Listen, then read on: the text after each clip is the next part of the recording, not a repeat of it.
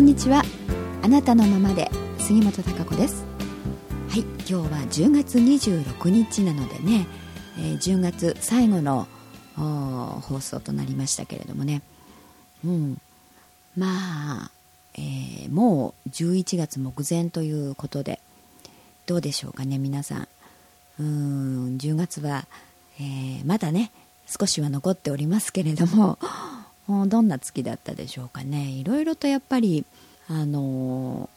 全般今年というかな特にいろんな変化が起きてきて、えー、まあ、変わらざるを得ないというような感じのね変化に促されてというかね、えー、そんなことがあ、うん、年頭からいろいろ起き始めてきて、えー、それでさらにねまたこの10月よりまあ、具体的な変化に向けてあの動きに向けてねいろいろな、うん、ことを考えさせられるとか、まあ、新たな発想とかやり方を変えるとかねそういったことが次から次へとどんどんあの起きてきたんじゃないでしょうかね。うん、これでいいと思ってたことがいやもうちょっと、まあ、何かのアクシデントとか、えー、ショックな出来事とかねそういうことによって、えー、もうちょっと変えた方がいいんじゃないというようなねそういう示唆というかな。うんそんなものが次々に起きてきて、えー、動かざるを得ないというか逆にまあ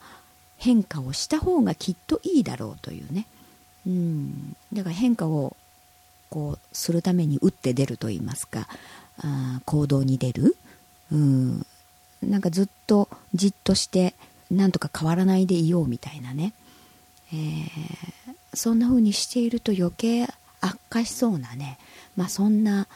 あ世の中の流れというか時代だと思いますからどんどん、あのー、次の方向にね、うん、何かあ変わる変えるやり方変える発想変える、うん、どんどん新しいやり方工夫してね、あのーいろいろ、まあ、そのためには情報も必要だと思いますけどね。特にあの正確な情報というのかな。うん人のなんだろう思いが入ったというか思惑が入ったあの情報ではなくてね。うんちゃんとしたあの情報というものも必要になってきますよね。そうじゃないと考えられませんよね。その元になっているものがないと。そのそれをまあどういかに客観的にというかな、うん、短絡的にならずに見て、えー、どう動いていったらいいかというふうに決めていかなければいけないと思うし、うん、その辺がどんどんどんどんこう早くね切り替えて、えー、行動していくというねそんな流れになってると思うのでねなんかあんまり考えすぎてると止まったまま何か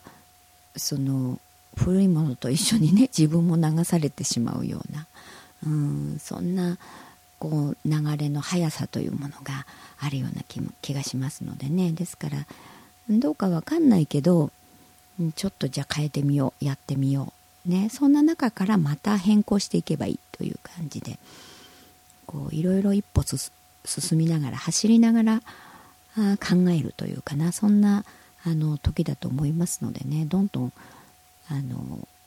結果を怖がらずにやっぱりやってみるって大事だと思いますね。自分が本当にそう思うんであればね。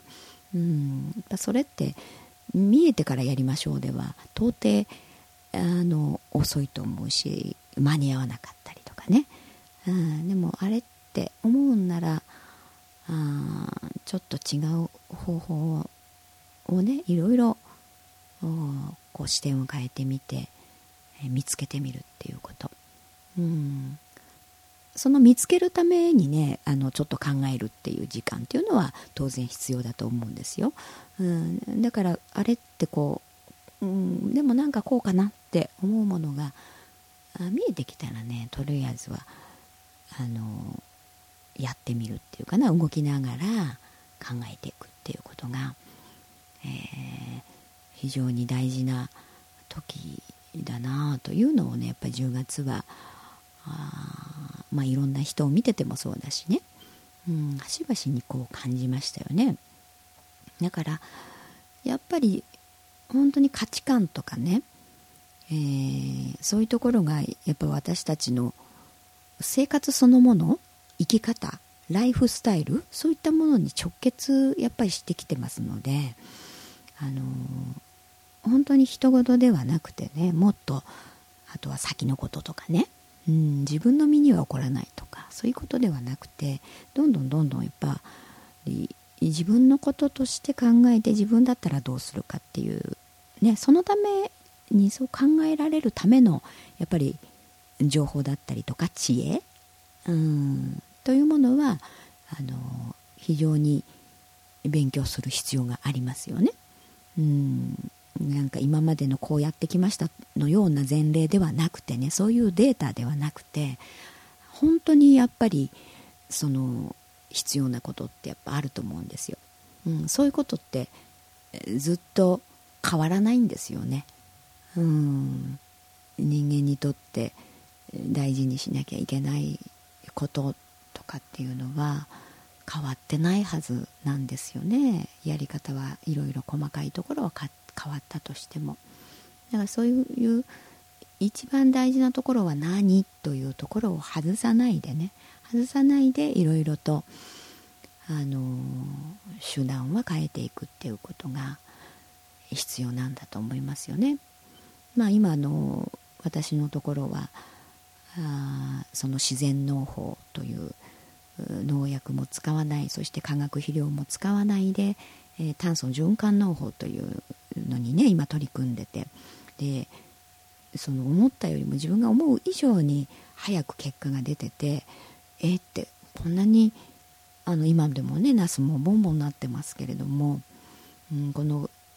この夏の暑くてもね他の畑は枯れちゃってんのにうちの畑は大丈夫みたいなね。だけどそこってやっぱり一番大事なところは本当のその自然の成り立ち摂理とか生態系というものをきちんと植物が育つってどういうことなのかというそういうね観点からものを見て人間の都合ではなくてね、うん、というところは見てみて必要なその状況環境っていうのにねきちんとなるようにあのちょっとだけあの手を差し伸べる、まあ、もちろん種をまくタイミングであったりとかいろいろとな、えー、そういう今炭素循環のためにね竹を伐採して竹チップというのを作ってそれをわーっと畑に全面にこうあの巻くというか敷くんですよね。でそれがやっぱり非常に炭素循環のためにあの非常に有効で、えー、その竹チップはねちょっと置いておくともう発酵しててね3日ぐらい経つともうパッと手をこう触ると熱いくらいあったかくなってね湯気が温度熱がねどんどん高くなってきてるんですよね。それ微生物がどんどんとこうあのー、生きてますからね。そういうものの働きで自然に土壌をね、えー、植物が育つのに必要なその環境というものに整えてくれる。ですからあまあ肥料化学肥料をまく必要がないということなんですよね。だからそれが本来であり、まあ、本当の人間が食べても大丈夫というかな健康な野菜ということになっていくわけなんですけどそういうやっぱりやり方視点を変えることによって手段は変わるし、うん、人間って結構気づけてないというかあの無知なことって非常に多いですよね。宇宙のことでもそうですけど、うん、実際あるんだけれどその理解できてない、うん、気がつけてない分かってないっていうこと。の方がたくさんあるわけででも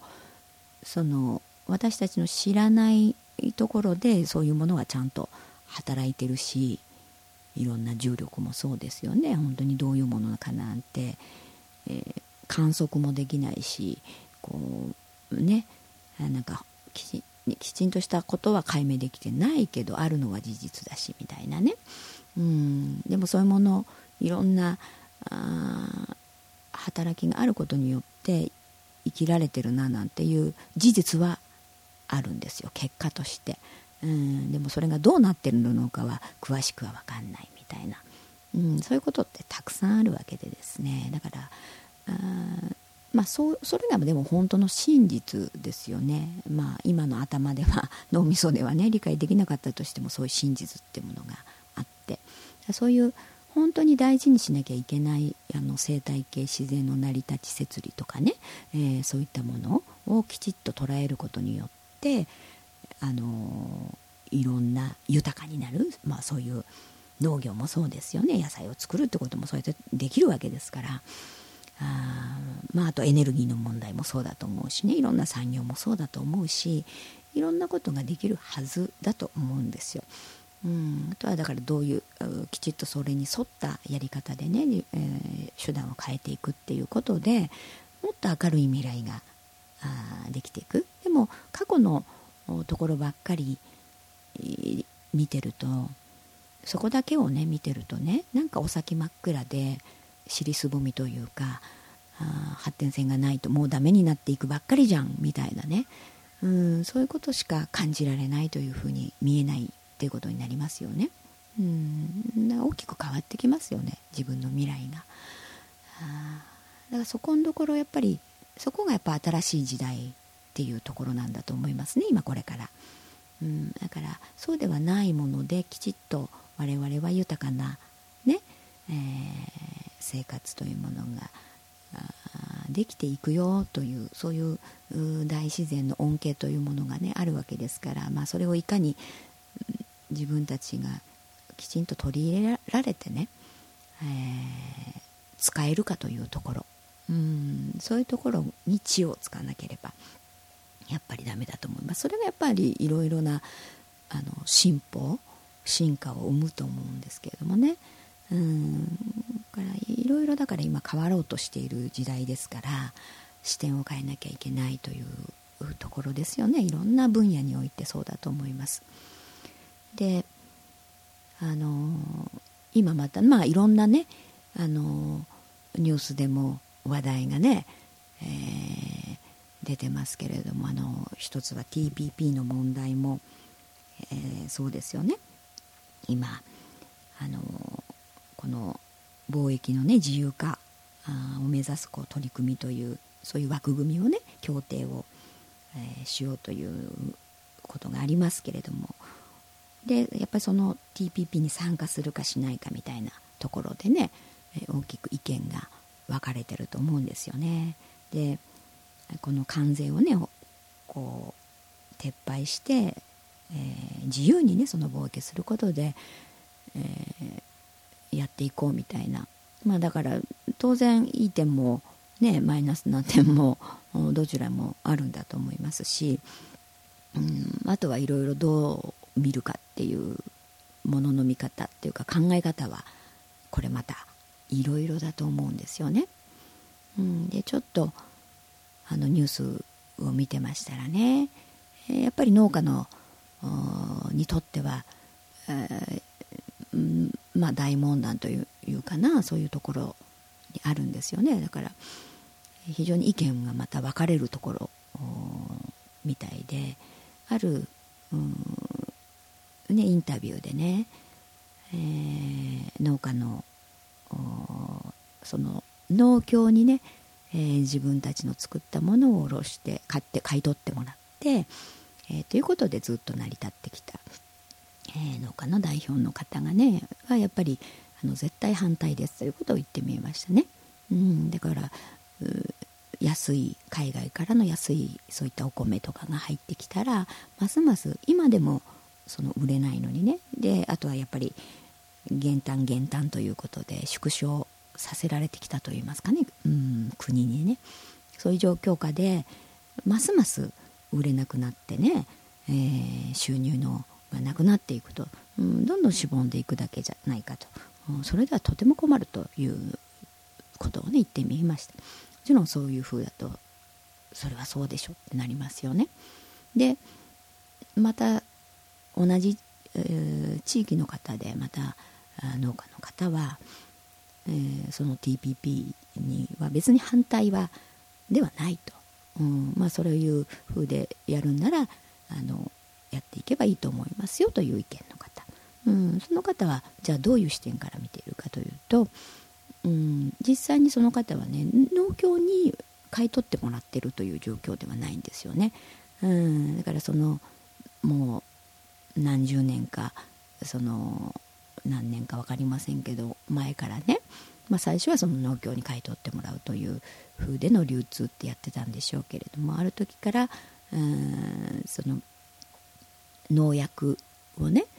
えー、使わないで、えー、やっぱりなるべくね農薬を減らしたお米作りでそういう特別米というのかな、うん、そういうお米にしてあのやっぱお米にによりいいものをやっぱお米を改良して、えー、そういう栽培の仕方を工夫してね作っていってでそれで、うん、それだとやっぱりその農業取りしてくれないんなら、えー、直接ねお客様消費者の方に渡るように、まあ、自分が営業をしてね、うん、農業自分もそのまま作るんだけれどもお客さんも自分で開拓をしてで直接あのダイレクトにお客さんにお米を送ってでまた送ったところに電話をしてね意見を聞いてどうですか？ってあの今回のお米はどうでしたか？なんて意見を聞いてそれでまたね、えー、やっぱりよりいいものを作ろうということに努力をしてねっていうふうでずっとやっていられるそうです。で、うん、だから当然ねその農協が介入してないし、まあ、そういう農薬の少ないね特別米ということなので値段もまあ高くね売れてる。だから多分農協に卸すのの2倍3倍というね収入がその方はあるということでそれで販路を広げてでもより良いお米も作りにもねちゃんと努力をしながらいろいろやってると。だからその一つの TPP というところじゃあ例えば安いね、お米が入ってきたとしてもやっぱ今安全性の問題とかいろいろありますからね。うんだからその安全でより美味しいものであればねきっとやっぱり買ってくれる人っていうのはまだまだいるだろうし逆に日本人だけじゃなくてね逆に海外の人だって日本のお米ってやっぱ美味しいと思うと思うんですよね。だからそういうお米だったら買ってくれるっていう人もきっといるんじゃないかと思うんですね。だからそういうふうにそのまだ未知のね、えー、そのやっていける何か可能性はあるんじゃないかと努力をすればね、うん、自分たちが工夫をしてだからそれはそれとして、あのー、別に、うん、あのそうなっていくのは別にいいんじゃないでしょうかというそういう、うん、だからいい風にねみんながより良いために、えー、努力をしていけばいいということ。まあまあお話しされてたと思うんですがね、うん、だからいろいろものの見方っていうのはだからいろいろですよね、うん、だからそういうふうにあの別に大賛成というわけではないけれども別にそれで、うん、あの反対はしませんというね、えー、とやっぱり真っ向から大反対ですそれではもう困るという感じ、うん、からそのまあその細かくはね私もあの詳しくその TPP のことがっていうのを深く知ってるわけではないですけれどもなんとなくやはりこう感じることっていうのがねうんもっとやっぱりその違う視点というのかな。今まではあそうだったかもしれない。それと今までのやっぱり延長線上で考えるとやっぱりどんどんしぼんでいくその恐怖というのかな。そういう不安感というのが当然湧いてくるんでそれは受け入れられないというふうになると思うんですよね。でもやっぱりそこで、えー、何かやっぱ新しいことをもっとね作り出そうという視点にならないとその後者の、ね、ような人の考え方にはならないと思うんですよね。うん、だからやっぱりその何か変えなければいけない何か、まあ、それは農協のシステム自身にもある部分もあると思うしあとは、まあ、その販売先っていうのもね農協が買ってくれればそれでいいわっていうかなやっぱり農薬を使ってのやり方だと思うんですがあの、まあ、もちろん今それじゃないとお米できないっていう部分もね当然うんあると思いますけれどもでも何かまた違ったやり方であり、新しいもっとじゃあ違う、うん、ねブランドを増やしたりとかねいろいろじゃあそこは本当に他の流通の仕方をね、えー、考えるなりとか、まあ、いろんなそういう視点新たな視点というものが必要だと思うんですよね。それがないと多分やっぱりダメダメ、え、ばっかり、え、しかあの考えられないですもんね。うん、で非常に安い金額で、ね、農業にやっぱり買い取ってもらってるわけでしょ。うんそれで割が合わないような風では基本的におかしいと思うし、うん、でもやっぱりなんかあの般消費者がねその安全で、えー、美味しくてっていうものを求めてる人もやっぱりもっといっぱいいると思いますしね。そういうところ。うん。まあ今特にいろんなところでそういう安全性って言われてますよね。原発のこともありありますしね。なんかそういう工夫していくっていうのかな。それでいて、うん、今までの概念だとそれは無理みたいなことがでもあそうではないかもしれない。違うやり方をすればこれは可能なのかもしれないというまだその見えてない部分ってきっとたくさんあると思うんです。いろんな各分野においてもね。うん。私はその実際自分がそういう畑というものをやってみてああ野菜ってこういうふうに育ってああなんだって肥料やらなくてもこういうふうなんだとか逆にね肥料やると虫が食うんだとかあ肥料やったものは腐っちゃうんだなんてことをねやっぱり自分がやってみて初めて知るんですよ。野菜というものは。こういうものなのかって。本当はこうなんだみたいな。だからうちのね夏の終わりがけにねもうちょっとに取ったトマトをあの洗ってね冷蔵庫にバッツお皿にのせててそれがちょっと残ってるのがね隅の方に 冷蔵庫の隅の方にねあっこうあったんですけどねふっと見てあっこんなとこにトマト 置き去りにされてたわなんて 見つけたんですけどでもねうちのその、まあ、肥料使ってないね、えー、農薬使ってないという肥料使ってないのでね、あの腐らないんですよ。うん、だからあの水分は当然抜けてきますのでねしぼんでいくんですね、うん、しぼんでいく、うん、だから乾いていくというかなんだろうドライトマトみたいになっていくっていうの、うん、だけど腐りはしてないんですよ、うん、だから本当の野菜ってそうなんだろうなだなっていうね。だけどやっぱりねいろんな化学肥料とか使ってある野菜はやっぱりすぐ腐ります、うん、腐っていくっていう。まあそういう野菜の違い。だからまあそのもともとのその栄養素の違いっていうのもね随分あるっていうのも知ったしね。うん。その辺もあのいろんなことが知らないってこともたくさんあると思うんです。でありえない。だから知らないからありえない。それは無理っていうふうに思ってしまうことってねたくさんあると思うんです。でも、うん、今やっぱりここであのそうではなくてできるよみたいなことがねこっち見なさいみたいにこう天からね言われてるような感じがするんです。うん。視点が違うんだよっていうところをね、うん、だから違うところを見れば違う方法が見つかるよって、うん、それでやってみみたいなね。その方が、うん、ずっとこれもっとこれからしぼんでいくんじゃなくてね、うん、想像していく、うん、その建設していくというかな、うん、新しいそのうん。こう豊かなね時代を作っていくんだよっていう、まあ、そういういろいろなところにねだから信号というかいろんな、まあ、問題としてね、えー、そういうふうに示唆が来てるんだと思うんです。うんだからいろいろなあのことをねうん知らないでややっぱりその一方だけの話とかねそこだけっていうのを聞いてるとああそうだそうだそれはダメだうんそれは許せんみたいな風に、ね、なってしまうことって多いと思うんですよ。でもいろんなも見方があってこういう風にできるんじゃない。でもこうこういう風にやっていけばこの方が良くないっていうことをね。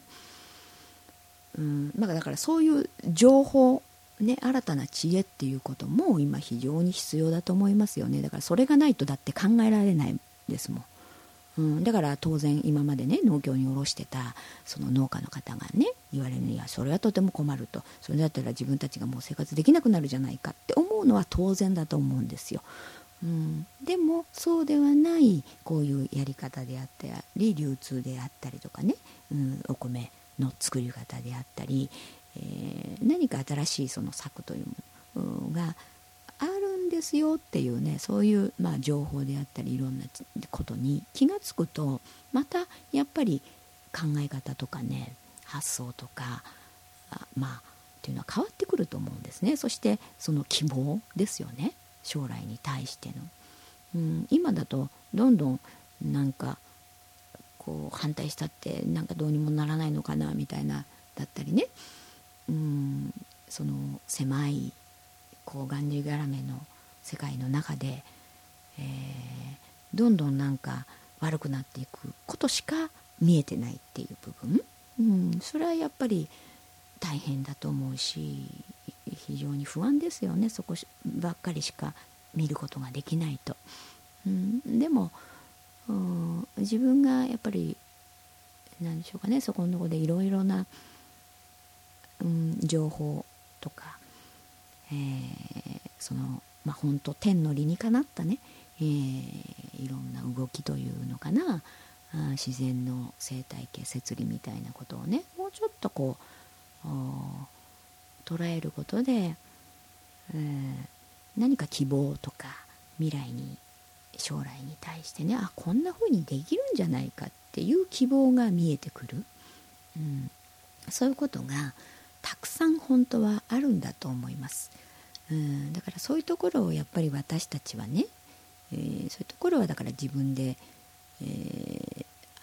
いろいろ勉強そういう意味でのね勉強をする必要もあると思うし情報としてね知恵としてときちっと踏まえた上でやっぱり考えないと判断間違うし、うん、そのある一方の人のね、うん、なんだろう都合によってね 政治もそうですけれどもね。なんか上の人のその都合というかな。一方的な都合によってそういうふうに言われてあそうなんだっていうふうに思い込んでしまうっていうこと。うん非常にたくさんありますから。それはかなり非常にあの危険というかそれでは何もなんないですよね。うんだからやっぱりいろんなことうんきちんとだからいろいろな情報というかないろんなものをもとにねあの自分がきちんと考えるっていうことう大事だと思いますね。そして自分がどう行動したらいいのかっていうところをね、えー、どんどんやってあのいかないとますます苦しくなってしまうと思いますんでね。うんだからあのまあそういうふうにやっぱり自分で考えて、えー、どんどんこうやっていかないとねやっぱ変わっていきませんよね。新しいことっていうのは新しいことを気づこうと思ったらね気づいていこう作ろうっていうふうに思ったら止まってるとやっぱり後退していくばっかりになっちゃうんでだからそういうふうにどんどんどんどんね、えー、うんあって思う方向にねこれはどうだろう、うん、チャレンジしてみないと分かんないなって、う。ん、そういう方向でやっていくしかないですよね。うん、なんかどんどんどんどんやっていくっていうことがやっぱりあの今はねとても重要だと思ってます。うん。皆さんもね、えー、そんな風にいろんな自分の中のね不安であったり恐怖とかそういったもの何が、あの不安なんだろうとかね。だかそういったことをちょっと見て見てね。うん。じゃあその不安じゃないためには何か情報が必要なのかね。うんいろいろ見てみて。うん、その上でこうね古いデータのもとに考えるんではなくてね、うん、そしてちょっとなんかじゃあ動いてみようみたいな、うん、動いてみて感じてみる、ね。うん、実感してみるっていうしかやっぱりないと思うので、えー、またね来月11月に向けてねいろんなことを自分の中で整理しながらね,、えー、ねそして、えー、ちょっとずつ何か動いていってみてください。はい。ちょっと今日長くなりましたかね。はい。それでは、